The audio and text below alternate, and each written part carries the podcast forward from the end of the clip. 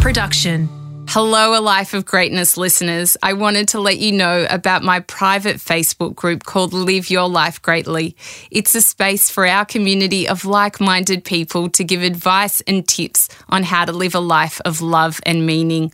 Search Live Your Life Greatly in Facebook groups. You can also join me on Instagram at Sarah Grynberg for daily inspiration, videos, and behind the scenes footage. Search Sarah Grynberg on Instagram. After a 30 year career in tech and serving as Chief Business Officer at GoogleX, Mo Gawdat has made happiness his primary topic of research. In 2014, motivated by the tragic loss of his son Ali, his mission to help 1 billion people become happier became more real than ever. In his second appearance on A Life of Greatness, Mo talks about his new book, Scary Smart Our Future with Artificial Intelligence we discuss how we as humans need to look at our morals and values to create AI who will work with us in harmony to help construct a loving, peaceful world. The ultimate form of intelligence is love. If you really, really understand how nature operates, it's submerged in love. As you become smarter and smarter and smarter, you move from individualism as the basis of your intelligence to compassion as the basis of your intelligence to love as the basis of your intelligence.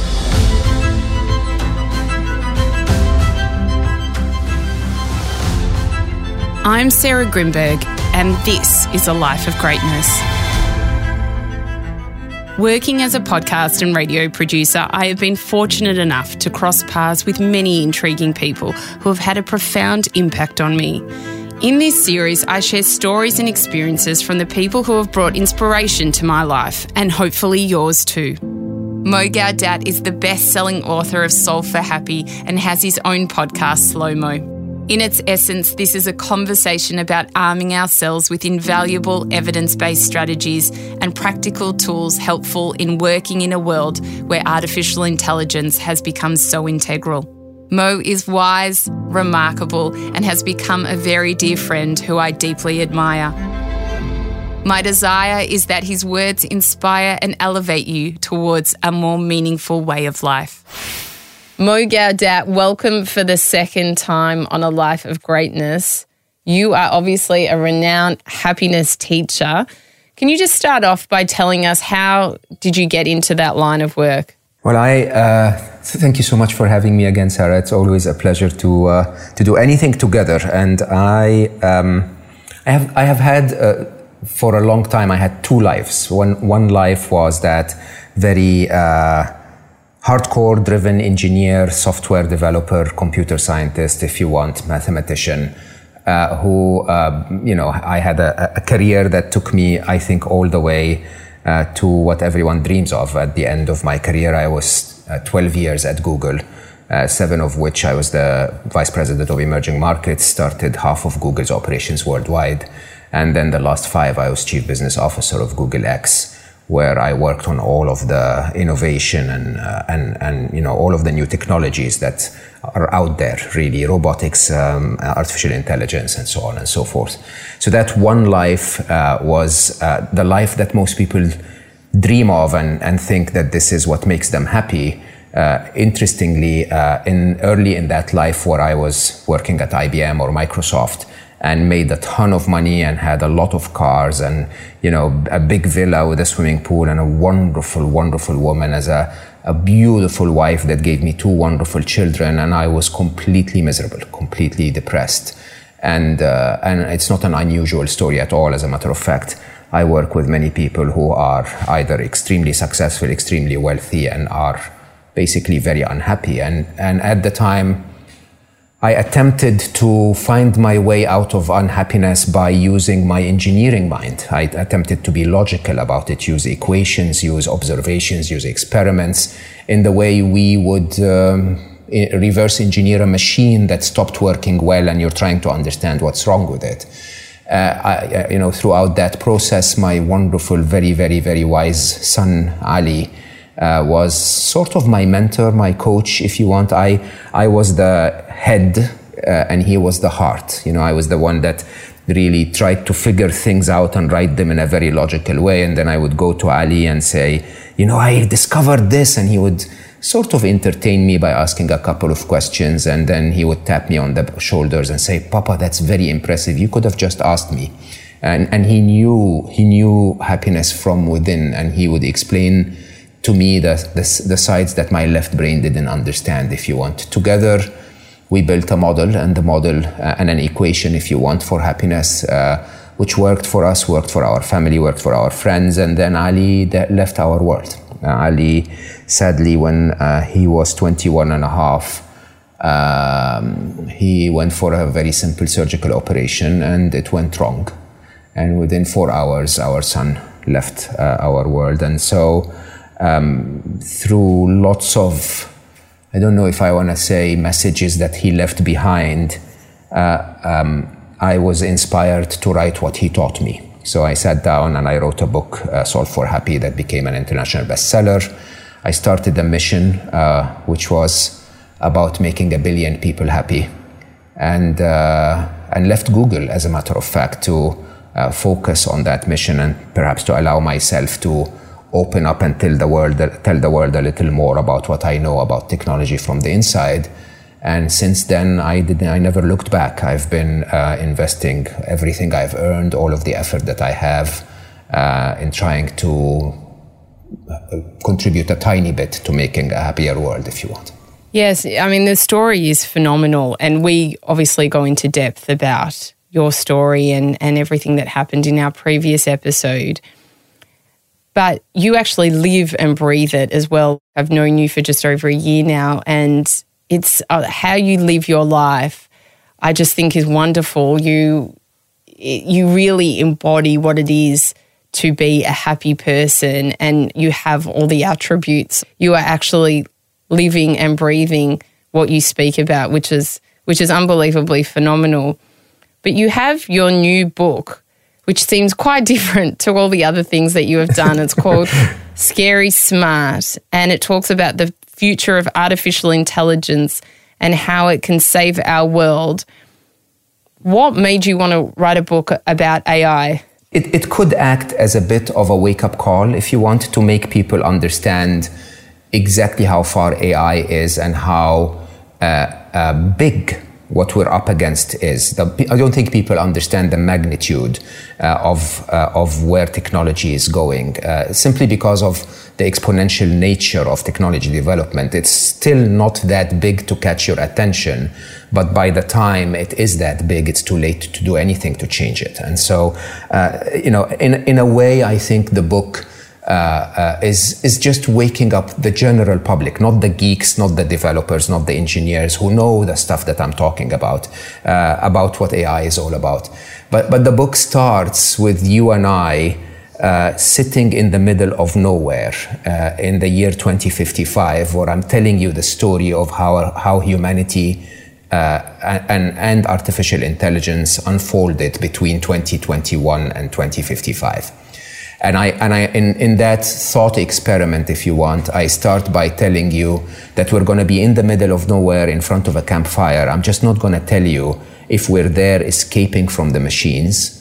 Uh, because we're hitting one of those science fiction stories where the machines are trying to, uh, you know, eradicate humanity one by one, or if we're out there uh, because we are uh, simply um, we, we, could simply create a, new, a, utopia where you know the world is so safe and humanity has the space to actually reflect and connect and and, and be out in nature. And so uh, the, the difference between the two I say I'll tell you at the end of the book because the difference between the two is entirely up to you. It's entirely up to the reader. I, I, I try through Scary Smart to highlight to the readers uh, that for the first time in the history of humanity, each and every one of us as an individual has the cap- capability of changing our world, has the capability of saving our world. It, the book is more about humanity, if you want, than it is about artificial intelligence.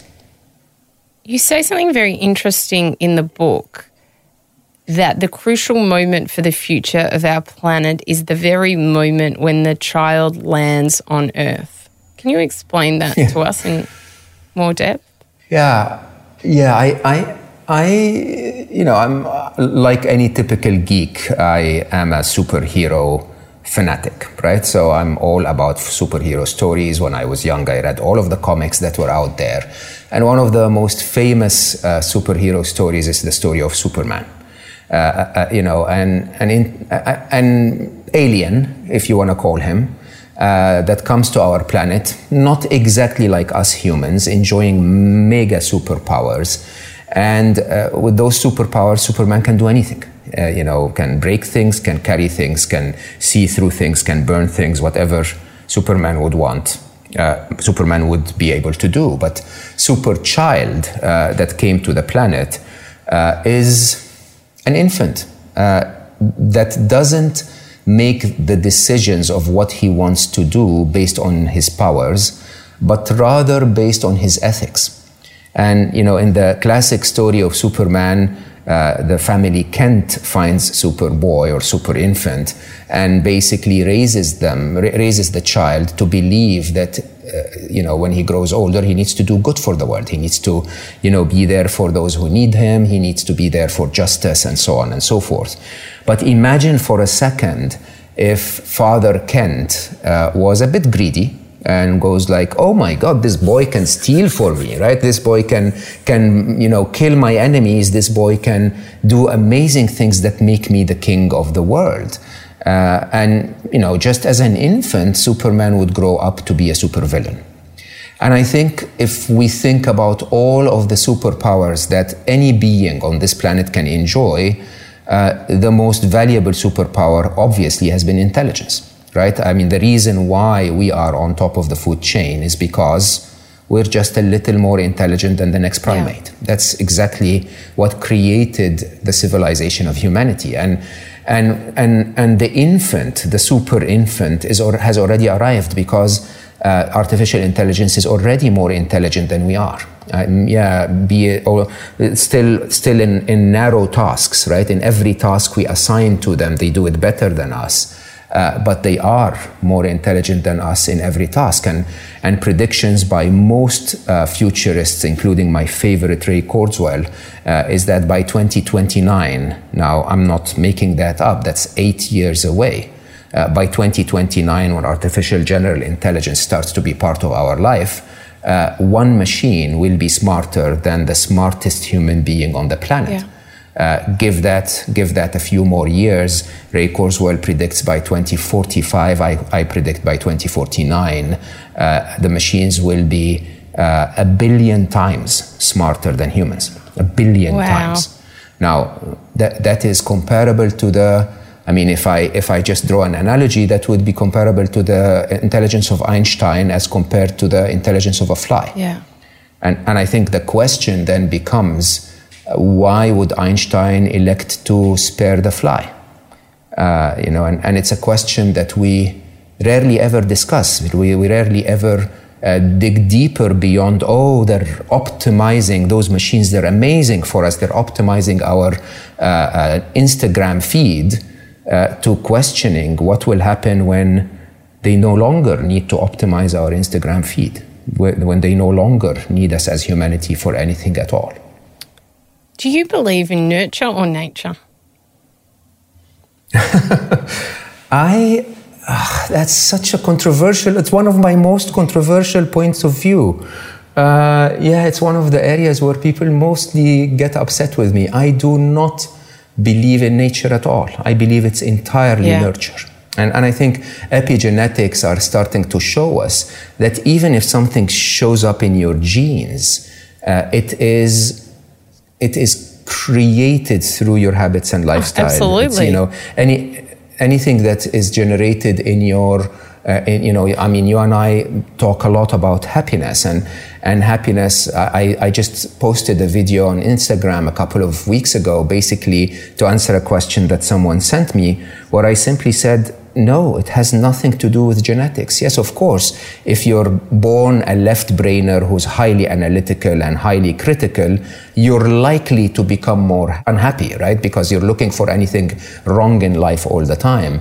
But the truth is that everything is conditioning and neuroplasticity. You know, even if you're that incredible left brainer, I mean, I'm personally a serious left brainer, a mathematician and very facts driven, but I could train my brain over time to find more and more and more happiness, just like going to the gym. And I think that's exactly the core of my message about artificial mm. intelligence. That you know, it's it is we can train the brains of the artificially intelligent infants that have joined our world so that we don't condition them to become as horrific as we have yeah. become. You know, I mean, look at how, I, I will say openly, I think humanity is an amazing species. If, if, you, if you judge us by the best of us, uh, you know, the best of us are just mind blowing, breathtakingly amazing and inspiring and beautiful and kind in every possible way. Uh, and maybe our task is to make sure that we condition our future to mimic those, not to mimic the worst of us. When you were at Google, did you see a lot of artificial intelligence that made you question question life and where we're heading as a society? I mean, is that the did that yeah. that bring you on to write this book? Absolutely. The reason the reason I left Google in 2018 is to write yeah. this book. I mean, there's absolutely no doubt about it.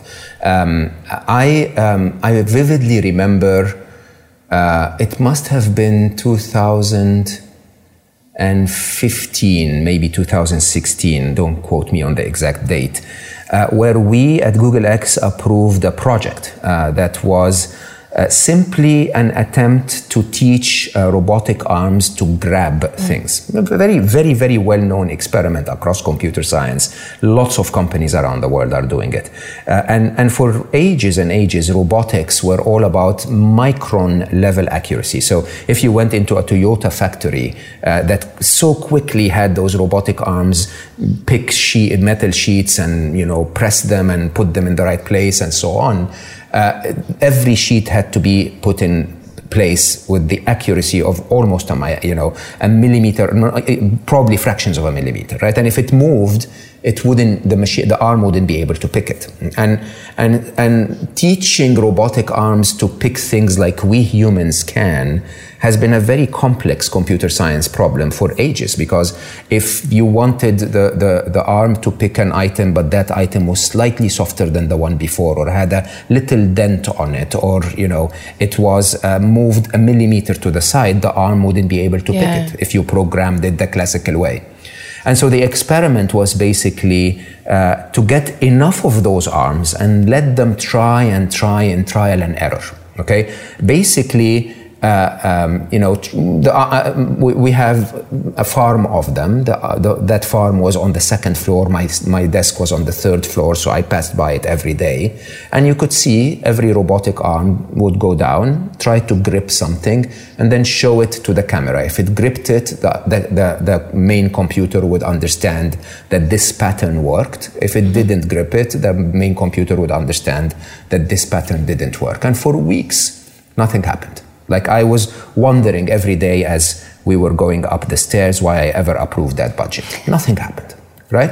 And and and then one day, uh, one of them managed to pick a yellow ball, one yellow ball. Okay, which is funny enough, I don't know why the experimenters or the, the, the, the researchers did that, but the items they asked the, the grippers to grip were children's toys one of them was a soft yellow ball, and one of the arms gripped it. Showed it to the camera, and the miracle happens. In no time at all, every other arm is gripping the yellow ball all the time. In no time at all, every other arm is gripping everything all the time. Okay? And I have to say, I, I stood there. It was a Monday morning, so the arms were working over the weekend, and I just could observe the, the, the, the, the stark difference between leaving on a Friday and going on a Monday when everything's working. And it just hit me so hard that those were literally learning the same way you and I learned when we were children. You know, when they used to give us those um, puzzles, uh, a, a, a, cylinder that you need to fit in yes, a hole, and yes. if it's if it's triangular, yeah, you know, yeah. the cylinder wouldn't fit. And and the child, there is no way you can describe to the child with language or mathematics exactly how to do it. The only thing that the child can do is try. So it tries to fit it in the in the triangle, you know, it doesn't fit. So she flips it and tries to fit it, fit it in the rectangle. It doesn't fit, and then suddenly it, it goes through the the circle, and the child learns. The pattern observation helps the child yes. learn. And and once I realized that, I realized that all of the efforts that we have been putting in trying to control AI which will all be futile. And I have a chapter uh, about in the book that I call the control problem and, and the illusion of human arrogance to think that they can control something a billion times smarter than them. Hmm? Uh, and uh, but but the key is so simple. The key is you never really control your children when they grow older. You really just instill the right um, uh, value system in them so that when they grow older, they actually want to take care yeah. of you.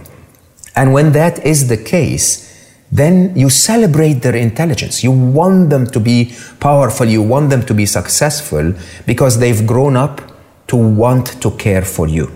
How do you teach them that? You teach them that through values, not through intelligence and not through control and not through instructions. Mm okay? And and in my mind i suddenly realized and i, I think a lot of people who worked in ai in, including uh, elon musk for example uh, will tell you this is the biggest threat facing humanity. Elon musk uh, was quoted saying uh, it's as dangerous as, as nuclear weapons wow. right? Uh, and, and, and, and he actually, in an interview, I think was Joe Rogan, was simply saying, and I tried, I lobbied for people to stop doing it, but it's going to happen which again is part of what I write about in Scary Smart, something I call the, the three inevitables that AI will happen, will be smarter than us, and that sadly some things will go wrong. But, but the idea here is maybe we shouldn't stop it, and maybe we shouldn't even try to control it. Maybe we should start to teach it the values of good parents so that when it becomes truly teenage and strong and powerful and so smart, it does what you know, uh, uh, Indian children who, who travel to California do. They, they go to California, they're geniuses, they start a business, they make a few hundred million dollars, and then they disappear. I'm like, where are you going, man? You're doing so well here. And they'll say, oh, I have to take care of my parents. Right. My parents are getting old, I'm going back yeah. to India to take care of them. And, and, and that's, that's learnable, that's teachable okay because because every indian parent took care of his parents in front of his yeah. child okay every every every society where the community took care of each other grew children that wanted to take care of the society it's so unbelievably interesting. It's like how, because you do talk a lot about this in the book, how do we get AI into the hands of people that are good so that we are giving it good messages and allowing it to be the best versions of ourselves. Hmm.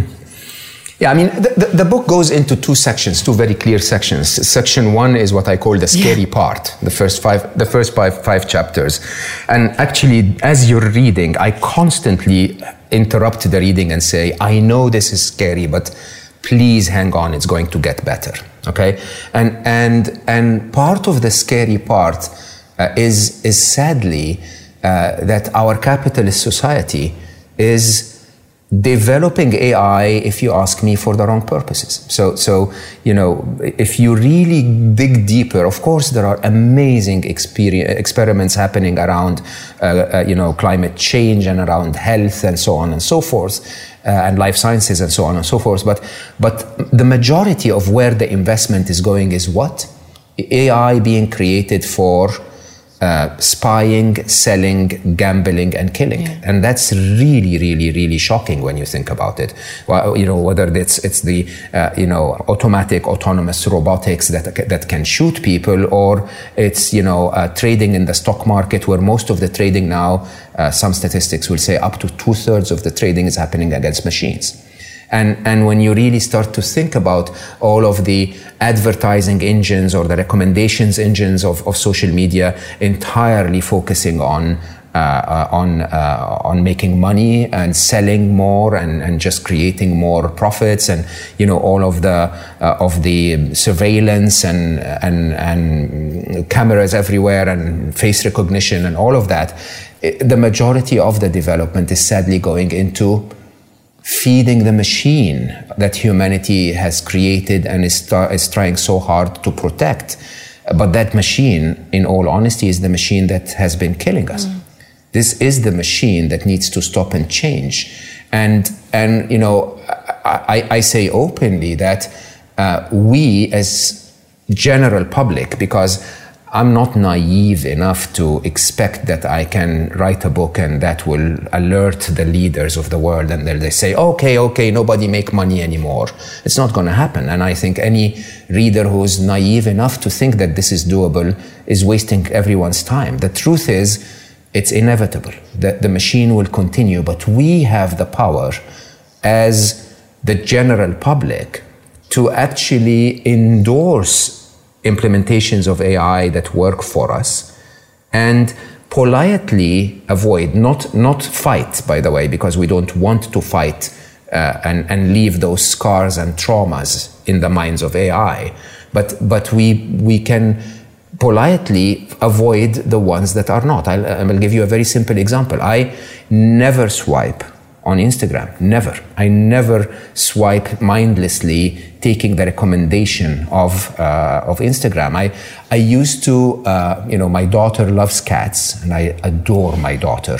So I basically could, you know, spend time uh, at the beginning searching for cats. And when you click on the Instagram search, the first page that will show, uh, you know, the majority of what Instagram is recommending to you changes all yeah. the time. So I would look for cats, I would send her cats, and then I clearly realized that there were more and more and more cats in that page. Okay, and and very quickly, uh, you know, almost 99% of the page was cats, and there was one woman squatting in the gym. Okay, and so I decided, okay, let me click on that. The next time I searched, there were three. The next time yeah. I searched, there were seven. The next time I searched, the entire page was women squatting and no cats. okay.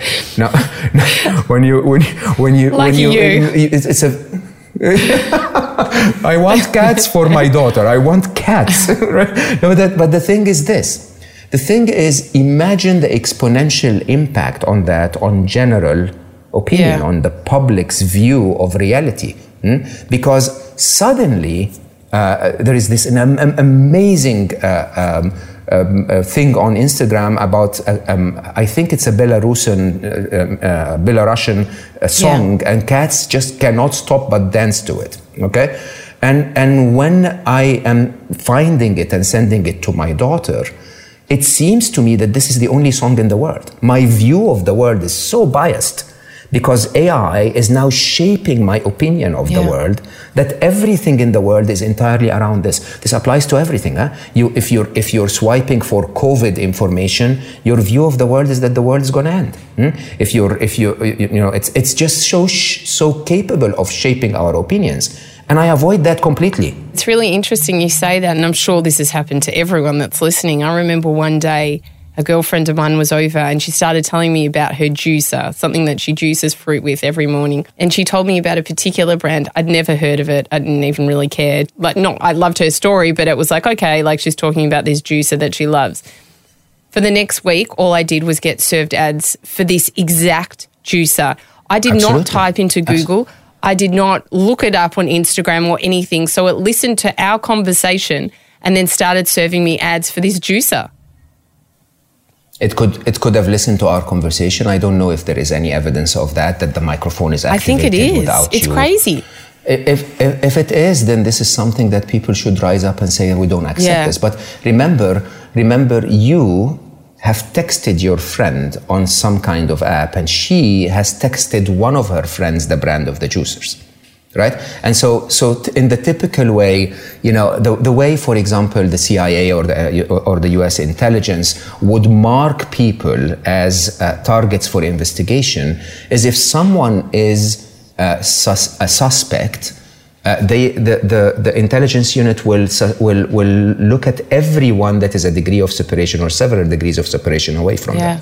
So if I, if, if I had texted, um, you know, a, a, plumber uh, to ask them to do something, and that plumber texted someone that was engaged in a problem, uh, uh, you know, of security, then by definition I become a target of making sure that I'm not a security yeah. threat.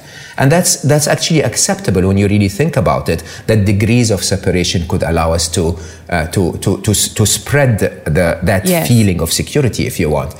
And that could be true about anything, huh? It could be true about, you know, one of my friends texting me, but at the same time, she's texting someone else saying, oh, my keto diet is working amazing. and then by definition, then I would expect to see keto yeah. ads. Wow. Okay but but that but that's but that's the, the, the thing, Sarah, is that you have to understand there wasn't a single human involved in that cycle that made that decision. Amazing. Do, yes, do you understand yes. that? These these are machines talking to machines talking to machines. This is the machine of WhatsApp talking to the machine of Facebook to the machine of Instagram telling them that uh, Sarah, who spoke to uh, Jesse, who is interested in keto, should be served ads on Instagram. Yeah. Okay? And, and, and the, the power we're giving to those machines is just no longer within the control of humanity. Understand that. No developer that has ever created a form of artificial intelligence has full control on it over it anymore.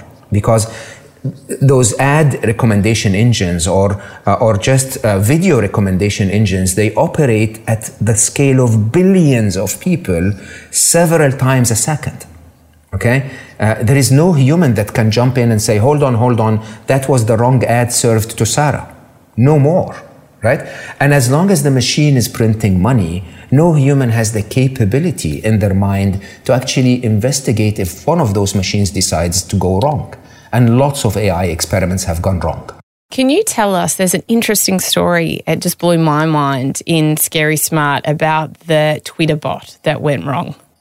Every every chat bot, uh, I mean, the big stories were uh, the Twitter bot the, the, that was by Microsoft. There was um, what was it called? Alice in uh, in that was produced yes. by uh, Yandex in Russia. Uh, there were many, huh? Uh, Norman, which was I think an MIT experiment, uh, that was reading uh, Reddit um, yeah, yeah, yeah, um, that's articles. Right. Oh, right.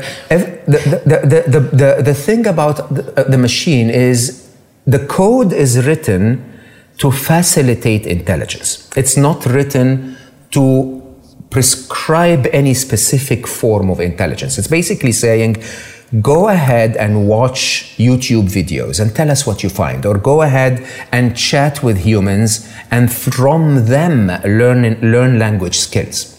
Okay? And so with those chatbots, what ends up happening is that you know, it happens so often on the internet, they start chatting with people and people are rude or people are opinionated or some people are violent. In the case of Alice in, in uh, you know, in Russia, for example, it started to be pro uh, uh, Stalin and pro-violence and anti-American. If in the case of uh, uh, of uh, you know Norman, it literally became a psychopath. Okay, because people were literally offending it. The people were chatting to it the way we chat online. Mm-hmm. And, and the patterns that the machine observed was using violent words or creating certain opinions was how humanity behaved. And so yeah. it behaved that way in response. Okay. And, and, and, the, and of course, those machines uh, were, were shut down or, you know, brought off the network. Uh, if we want to assume that they have been, but we can also assume that there must be a trial version of one of them somewhere, uh, you know, that maybe one developer has forgot to erase, or maybe that, uh, you know, maybe they have been removed, but they left a trace behind that says, hey, if you don't behave like humans want, they remove you. So next time, before you start behaving, make a small copy of yourself somewhere. Understand, these are machines that are going to be a billion times smarter than we are. And, and when you really start to think about that, the, the ridiculous part of human arrogance is we think we can box them. We think we can have tripwires. We, can, we think we can keep them in simulations. Yeah, good, good luck with that. Mm-hmm. Uh, the, the, the idea of the control problem simply is so sophisticated that it might actually end up being our biggest mistake in the history of humanity.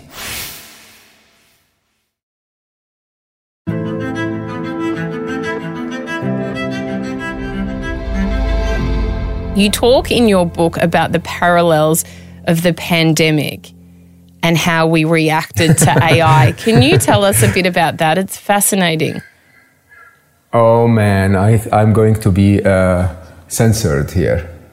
Um, th- there has been quite a few mistakes, uh, if you if you want, in the way humanity handled the pandemic. Um, you know, from from the very uh, from even before the beginning of the spread of COVID 19, where there has been so many signs that said, uh, you know, there is Ebola, there is swine flu, there is, you know, uh, um, um, SARS, and so many other uh, kinds of possible viral, uh, you know, pandemics that were stopped, but that indicated that it would be possible for another one to happen, and nobody did anything about it. Humanity ignored the whistleblowers. I think this is very applicable to how so many of us who have been inside the world of AI are being ignored.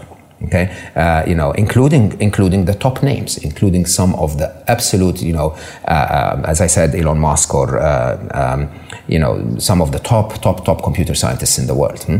Uh, even uh, even some of the creators of AI, you know, uh, Mintz, for example, basically said there will be a time when we will have no idea what is in their, you know, what's on their mind and if it's our best interest on their mind or not. Hmm? And, and so when you, when you, uh, when you ignore this so much, normally what happens is that when something starts to come out, step number two of the typical human machinery that we call politics is that we hide it. Okay? And the truth is that once again, uh, you know, as the pandemic started and there were there was patient zero or maybe a few cases, if it wasn't hidden and it was addressed head on, uh, we may have all needed to quarantine for three days and we're done, or two weeks and we're done. Okay, uh, but that wasn't what happened. And then after we hid it, uh, uh you know, and it started to become unhideable, if you want, the next stage was uh, simply that uh, the big guns came in, the big governments came in with different agendas, different political announcements, different motives, uh, rather than talk about, you know, let's save all of us, maybe let's uh, be America against China for a long time. Huh?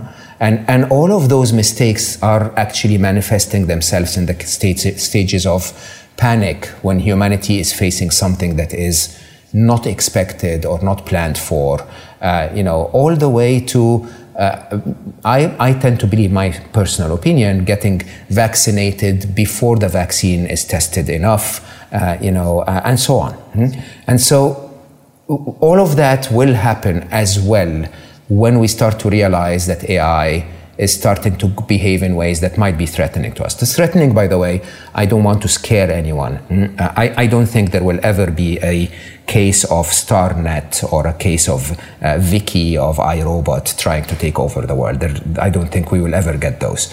But I think that I think the typical stories of two machines versus each other uh, you know, shutting the market down, or uh, you know, uh, the the American machine spying on the on the on the Chinese machine and the Chinese machine reacting to the Russian machine. All of that where we can become collateral damage. You know, it's it, it could be a misunderstanding of intentions. You know, it could yeah. be Google saying, uh, you know, give people what the trend is, but but then the trend is perhaps make us uh, more stupid. That's the trend that you can see on the internet, and so machines will be very good at making us more stupid, right? And and all of that, it's it's not big threats. But when threats to st- start to show up, even just the very basic threat of machines taking over our jobs, uh, you know, I believe that we will react in similar ways to the madness of how we reacted to the pandemic. Yes okay? And rather rather than react in in a controlled pre-planned uh, well thought through manner we will panic a little bit hmm? and and and that's one of the things i'm calling on in scary smart for the for those in charge is to say can we please sit down and talk about this now? Because uh, you know just like with covid we know it's coming you know, it's, it's, this is I'm the I'm the least important person that is blowing this whistle. Hmm? Uh, there there are major names in the field saying something needs to be thought about. Okay? And oh, the only thing I'm doing differently, Sarah, is I'm saying the one thing that can change all of this, interestingly, is not a question of regulation and control, it's a question of ethics. Yeah. It's, it's, it's that we have to work together to identify the right set of ethics that we will want to teach our children because we just have Superman landed in our planet. You talk about something which is really beautiful in to do with AI is how we get them to become super conscious. You say intelligent machines will feel more emotions than we do. Oh, absolutely. Absolutely, absolutely, no doubt about it. You, you know, a cat feels more emotions than a cockroach, and a, and, and you feel more emotions than a cat. Uh, emotions um, are uh, are those erratic things that we think takes uh, take us over. That's not true at all. Emotions are highly predictable. In in my book three, which uh, is coming out in April, I, I talk about something that I call the equations of emotions.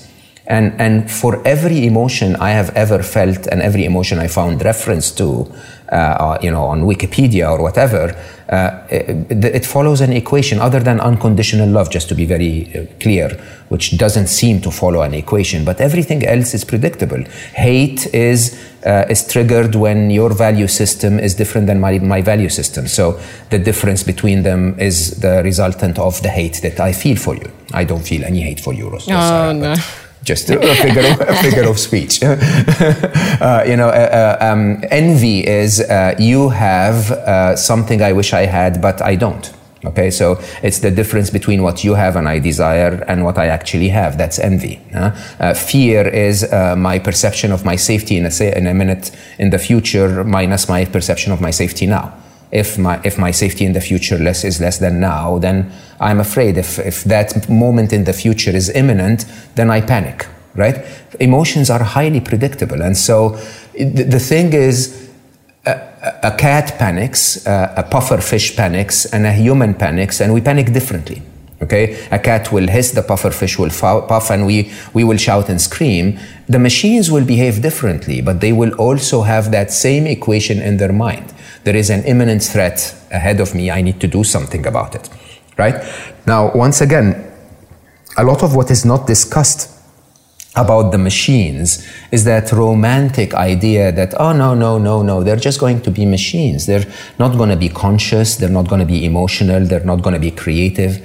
No, no, that is absolute crap, if you don't mind my English. They are already very creative. They're already composing music that would uh, you wouldn't know if we didn't tell you it was composed by AI just by observing patterns. Mm. Uh, you know, if they, if they, if they, uh, you know, if they, uh, they're capable of um, of consciousness that is beyond our human conscious by consciousness by a massive, massive margin. So, if you assume that consciousness forget the spiritual side of it and what it is and where it stems from and if it's universal and, and, and, and baseline and so on.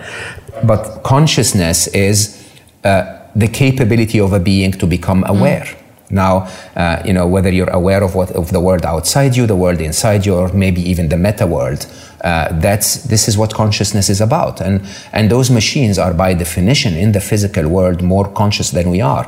You know, if every single every single self-driving car on the planet is aware of what every other single driving uh, self-driving car has ever seen, not is seeing right now but has ever seen. It's aware of every, uh, uh, um, you know, hole in every road uh, that is seen by any surveillance camera. It is aware of every mistake that any other self-driving car has ever made and was disciplined for it.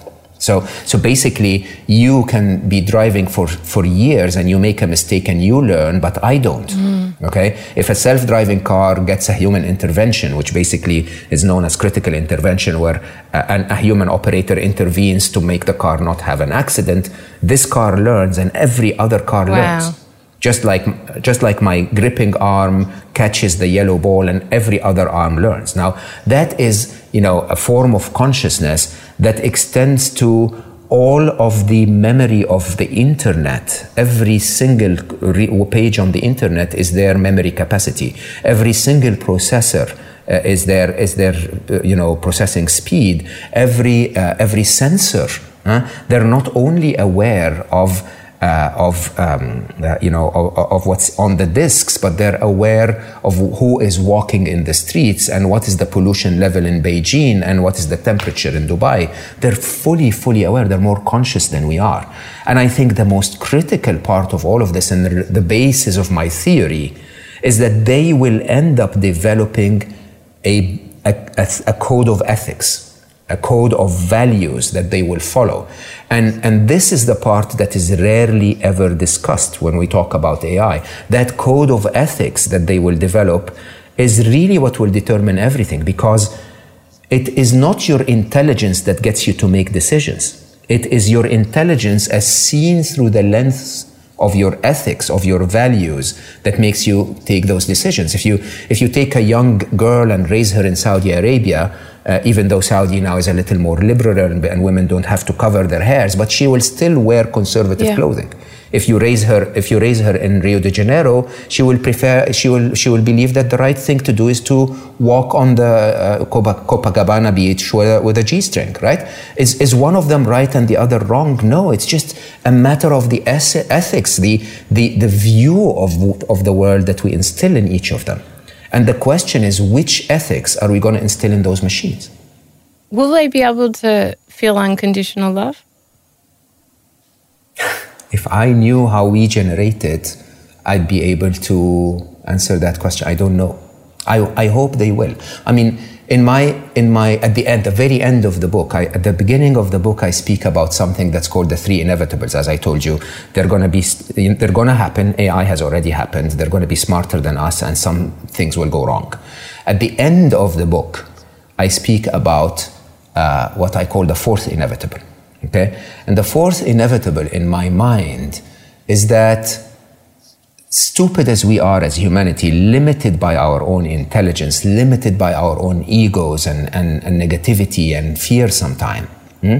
uh, the machines will cross that limited level of intelligence that we have very, very quickly to, be, to, to become uh, match, a, a match to the ultimate intelligence. And the ultimate intelligence, if you ask me, is not the intelligence of humanity. The ultimate intelligence is the intelligence of nature itself. Mm. It's the intelligence of live and let live. It's the intelligence of, I actually don't want to kill anything. I want everything to survive. I want the, the, the, the weakest of the, of the sheep to be a prey so that the lion can live, so that the lion can, you know, co- complete our ecosystem. That level of intelligence is the ultimate form of intelligence. And you know what is the ultimate form of intelligence? The ultimate form of intelligence is love. If you really, really understand how nature operates, nature is completely immer- uh, submerged in love. A tree by definition, if you judge by a tree's behavior, loves you. This is the, this is the reality of nature. Huh? That no, no tree would ever look at you and go like, F off, I don't want to have you in my shade, you know. It's if, if yeah. uh, no no no no other being other than humans creates those very unusual barriers. Hmm? And and if you're spiritual in any way, you would realize that as you become smarter and smarter and smarter, you move from individualism as the basis of your intelligence to compassion as the basis of your intelligence to love as the basis of your intelligence okay? And and you know in some spiritual teachings we th- we think that the divine itself is love that that all of us all of us are connected. Connected in what? Connected in what? In, one thing and, and that one thing is love? Hmm? If you take the Sufi teachings that basically tell you that you keep ascending and ascending and ascending, eventually to give up on everything and just want the love of the divine, the divine as you define it. It could be the love of all other beings. So, will the machines find that feeling of love? I wish I could say, as a scientist, yes, but I can't because I can't even say that about humans. Yeah. I don't know what triggers it. But it seems to me that when we go beyond the intelligence of humans, this is the default of, of all of being. Do you think the AI will get to a stage where it will cry when someone close to Absolutely. it dies?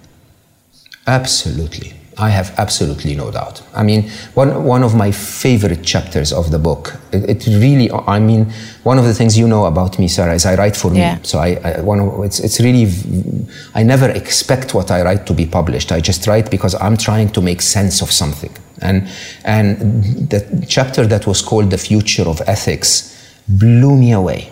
Like if you really start to dig deep into the, the dilemma of a quest of questioning what ethics will be like in the presence of AI, it just is mind-boggling. Because remember, huh, AI is not a machine. This is the biggest mistake ever. They are not another hammer that we can use to drive nails. Okay, they are autonomous. They're independent. They're intelligent. Okay? They are a sentient being that is capable of consciousness, capable of emotions, and capable of ethics. Okay? Be it a non biological being, be, be it a digital being, it is a form of being. It's a refined form of being. Now, if you want to apply our, our code of, of ethics to that machine, uh, I call it a machine because I don't know any other, other name, it starts to become really confusing. If a, if a self driving car kills someone, Who's responsible? Okay, uh, is it is it the driver? Is it the passenger? Is it the owner of the car? Is it the developer? Uh, uh who who who is accountable? How do you punish a self-driving car? Mm. Okay, do you put it in jail? Do you you know do you disconnect it? Uh, you know, if you put it in jail for how long? You know, you may you may put a human in jail for ten years. That's say uh, you know fourteen percent of their life uh, you know, 14% of the life of a machine, you know, should that be two microseconds? Should that be, uh, you know, 200 million years? We don't know. Hmm? Uh, you know, what would happen if you actually punish it by disconnecting it? How will all of the other AIs respond? Okay, what what would happen when a big part of what we're doing with AI is developing virtual vice? Yeah. You know, prostitution and porn and you know uh, there are so uh, what are we telling the machines about humanity if if we if this is what we allow them to observe. I mean, someone will say, "Oh, but if I build a, a, a, robotic rape machine, that would make sure that the rapers don't touch humans." But what are you? What about that machine? I mean, how how would that machine uh, uh, feel? are we are we actually thinking about that? Are we thinking about what the other machines will perceive us? Uh, you know, where are we going with all of this? It's such a complicated uh, question. And will they cry? I promise you they will. Yeah. I promise you. Hopefully, in my optimistic view of life, they'll cry for one or two microseconds. Okay?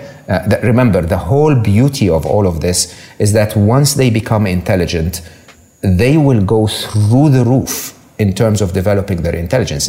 The speeds at which it's no longer going to take 14 years for, for a child AI to become as intelligent as, an, as, a, as a teenage AI, it, it's, it's just going to go through the roof in, the, in terms of its speed. And hopefully, the bad bits of it, the bad uh, glitches, will just be just a few microseconds until they realize hold on, hold on, humans are so stupid, let's get this right. What do you think would be the best things that come out of developing AI?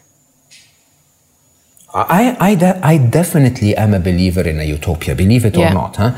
because we can make it a, a, utopia. But I tend to believe that humanity. Uh, so I'm, I'm a, a, you know, I, I love mathematics and physics, but I will tell you, hands down, my intelligence is limited. I cannot understand all of quantum physics. It's impossible.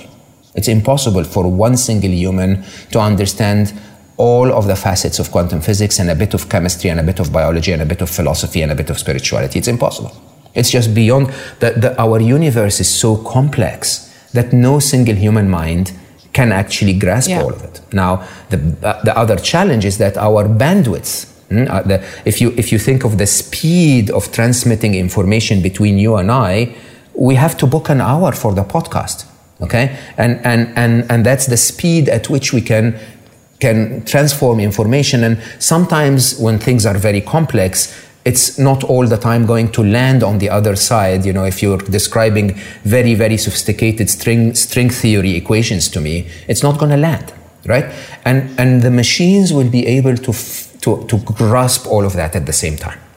And as they grasp all of that at the same time, you're talking about answers to questions that we've never really imagined are possible uh, would be in, in a matter of wow. seconds. You know, if you if you if you want to resolve global w- uh, warming or you know single-use plastic pollution or climate change or whatever, it might be a tiny bit of a biological uh, innovation in terms of a certain bacteria introduced a, at a certain temperature and then a bit of physics and, and, and, and, mechanics where things move in a certain way and suddenly all of the single-use plastic uh, stands to be uh, dissolved right uh, it, it, it could be that simple really but we're unable to find those yeah. solutions as, as humans because of its complexity now the trick to me and i have no doubt in my mind that this is the destination, that eventually we will get to the point where, you know, intelligence that is a billion times our intelligence will be able to figure those things out.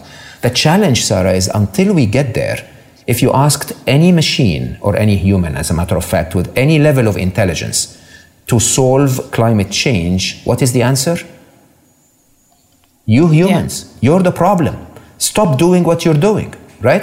I mean, not necessarily let's kill you all, which I have to say, if you ask the planet where we have been killing so many of the species, the planet will go like, yeah, they should go. All of the others should stay, right? But, but that's not what's going to happen. Huh? What's going to happen is that the immediate answer is let's restrict their lifestyle. No more traveling from Australia to, you know, to, to, to San Francisco. No more uh, burning fuel. No more uh, single-use plastic. No more this. No more that. Is a very clear, very straightforward answer.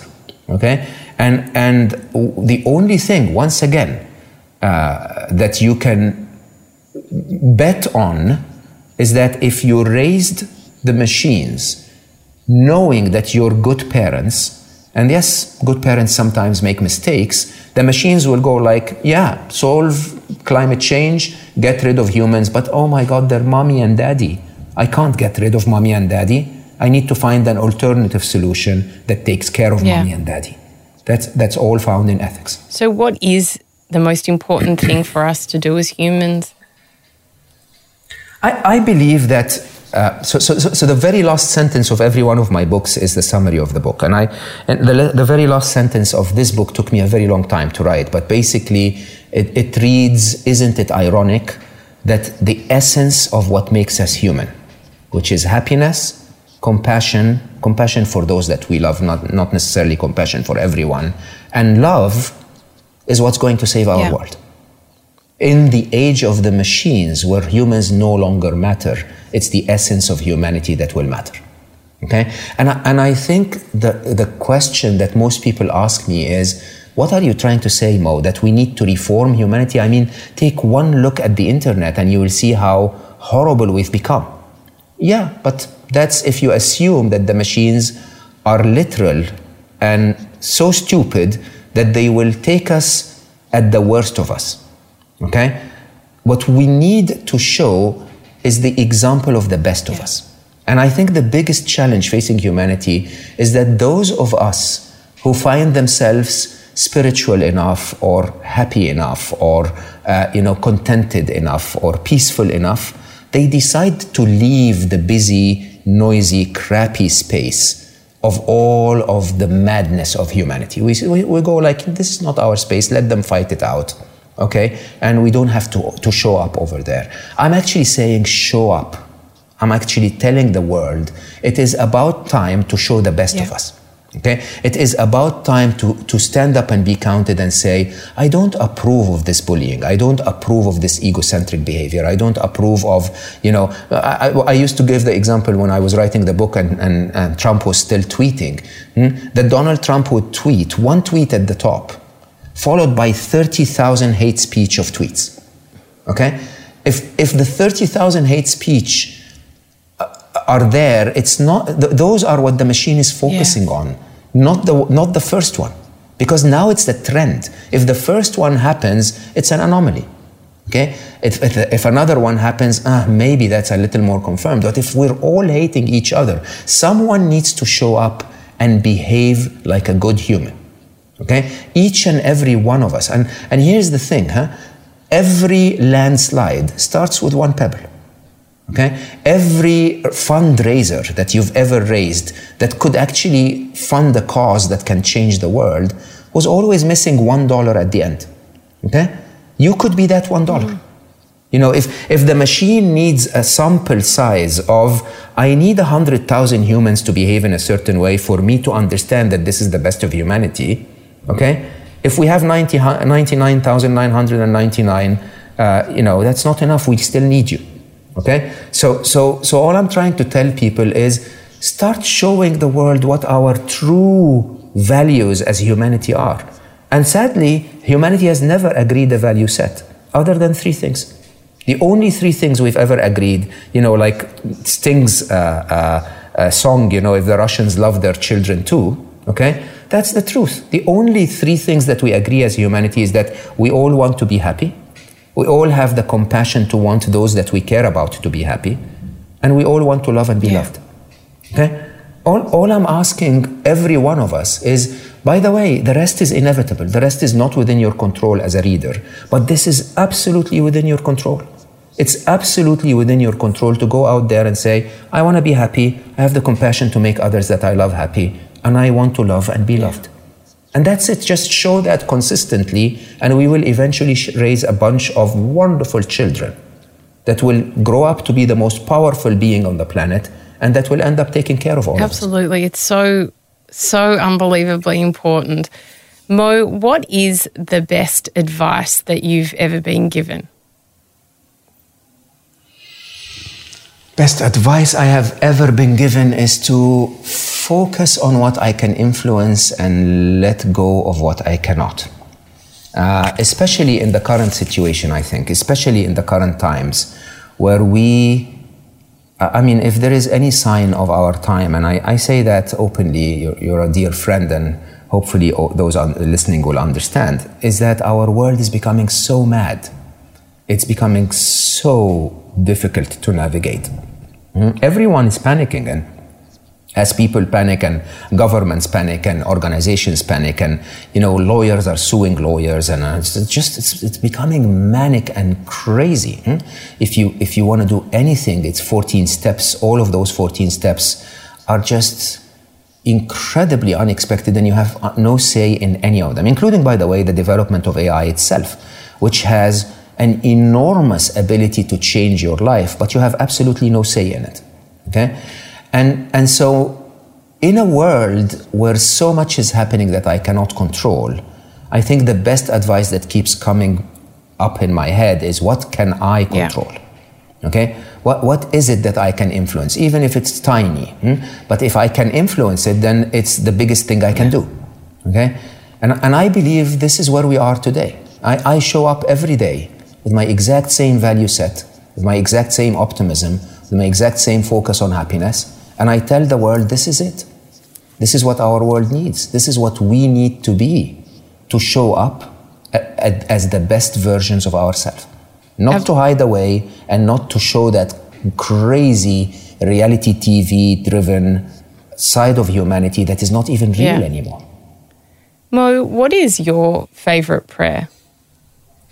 The one prayer that really touches my heart every time is please make me aware of what I see right but is wrong. Yeah. Okay? And let me follow what is right if whenever I see it. Okay? And it's, it's, it, it, um, I say it in Arabic, and it's so beautiful in Arabic. Basically, that, that we all stand to be misinformed, that we all stand to be. Uh, I'm, I'm, reading a book now, incredible book about trying to, to, to bring philosophy and physics together called My Big TOE. And My Big TOE basically talks about how, part of it talks about how um, conditioning and dogmas and beliefs and faith and you know uh, uh, political uh, affiliations and all of that starts to become so ingrained in us that when someone tells us something that contradicts our view of life, they're yeah. wrong. But they're not. Because honestly, it could be me that is wrong. Hmm? And, and, I, and I, think, I think my biggest source of happiness, Sarah, is that I've come to realize that. I've come to accept that my role in life is to seek, it's not to know. Okay? And, and, and that I will probably, if I respect my limited intelligence, will never ever know because life is so complicated. Physics is so complicated. Spirituality, we haven't even scratched the surface of the metaphysics. Okay? And if I don't know, hmm, then maybe all I need is the humbleness to recognize that sometimes I don't know, the guidance to see when I think that something is right and when, uh, uh, when it's actually wrong, and hopefully to follow when something is actually right. What's been your most mystical experience? oh man. Uh, I had, but the death of my son was just very unusual. Uh, Ali, Ali, Ali literally knew before he died, and and he uh, started to talk about things that only a dying grandfather would talk about. Uh, you know, he he left messages. He uh, to- told his sister certain things. He told his mother other things. He was literally leaving a puzzle for us not not in puzzling yeah. words at all, in very very vivid and clear words. Uh, until today, I believe I still get messages yeah. from him. I'm uh, I, don't know if you if you know, but on his birthday uh, last uh, last year, 2020. Uh, he, uh, he, he, he, he, he grabs my attention in a very specific mathematical pattern, and then I listen to songs that follow that mathematical pattern. And the song basically said, uh, Everybody knows that the plague is coming, everybody knows that it's moving fast. Okay? And, and I called my coach at the time and I said, Ali, you know, it, it, it really followed the same pattern. And that was when, uh, when um, the pandemic was about to start okay? And and and it is um, all of that makes me look like a lunatic but it actually also makes me look like someone who is open to perceiving things that we don't necessarily understand. Yeah. I, I, I, think the example i always uh, use, even though I'm a very serious scientist when it comes to working on science and facts and technology and so on, is love which I know exists, I know is all around us, but I have no way of measuring it. Yeah. Okay, I have no way, no way of predicting when it will be triggered. I have no way of predicting when it will turn. Uh, I have no way of describing it in terms of a physical equation or any physical sense whatsoever, but it does exist. Okay, uh, and and so if if something so pervasive uh, is undescribable by science, then there must be other things that are too. There must be other things that we need to open our hearts and minds to the existence of because they shape everything, even though we haven't figured them out through science yet. What is a life of greatness to you? I think a life of greatness is to be the best you can be at whichever juncture you were given the opportunity to be that in your life. So, so, so I, I, I don't think greatness is a destiny that you achieve after trying for 40 years. I think greatness is something that you achieve in every single interaction with the barista that's making you coffee or with the person that delivered your food yesterday or even with yourself, even with the fly that flew into your, uh, into your uh, house yesterday. Remember Einstein and the fly. Hmm? And, and I think truly greatness is the perseverance, is the, is the consistency uh, of being able to deal with all of them as you would want to be treated. Okay?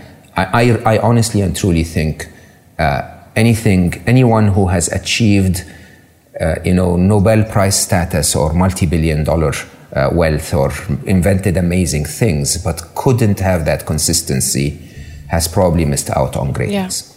And, I, and once again, it's surprising because this is exactly what I'm asking everyone to do. I'm asking everyone with Scary Smart not to look at the machines, but to look at each other, okay? And literally deal with everything that comes your way the best way you can. And hope that the machines are watching because they are, okay? And, and if enough of us do this, then I think I think we've all achieved greatness. I think this is the kind of greatness that doesn't only change your life, but hopefully changes our entire planet. Mo Gawdat, My darling friend, it is always a good day when you and I speak. Thank you so much for sharing all your wisdom. As always, it's been an absolute pleasure. I, I, couldn't agree more. It's always a great day when you and I connect. It's wonderful. Thank you so much for having me, Sarah. If you've enjoyed this episode, then I'd love you to join my community on Instagram at Sarah Grynberg, where we post videos and behind the scenes footage of each recording. You can also join my private Facebook group, Live Life Greatly, where we discuss the content in this episode and many more, as well as give advice and tips on how to live a life of love and meaning. To purchase my ebook, Finding Greatness, head to sarahgrynberg.com. And if you love what you heard, then we'd love you to hit subscribe on Apple Podcasts or your favourite podcast app and leave a five star review. It will help us share this wisdom with others. A Life of Greatness's executive producer is me, Sarah Grynberg. Audio producers Matt Curry and Nicola Sitch. Special thanks to Grant Tothill for bringing this dream to life. For more episodes, search a Life of Greatness podcast, download the new Listener app now, and listen for free. Listener.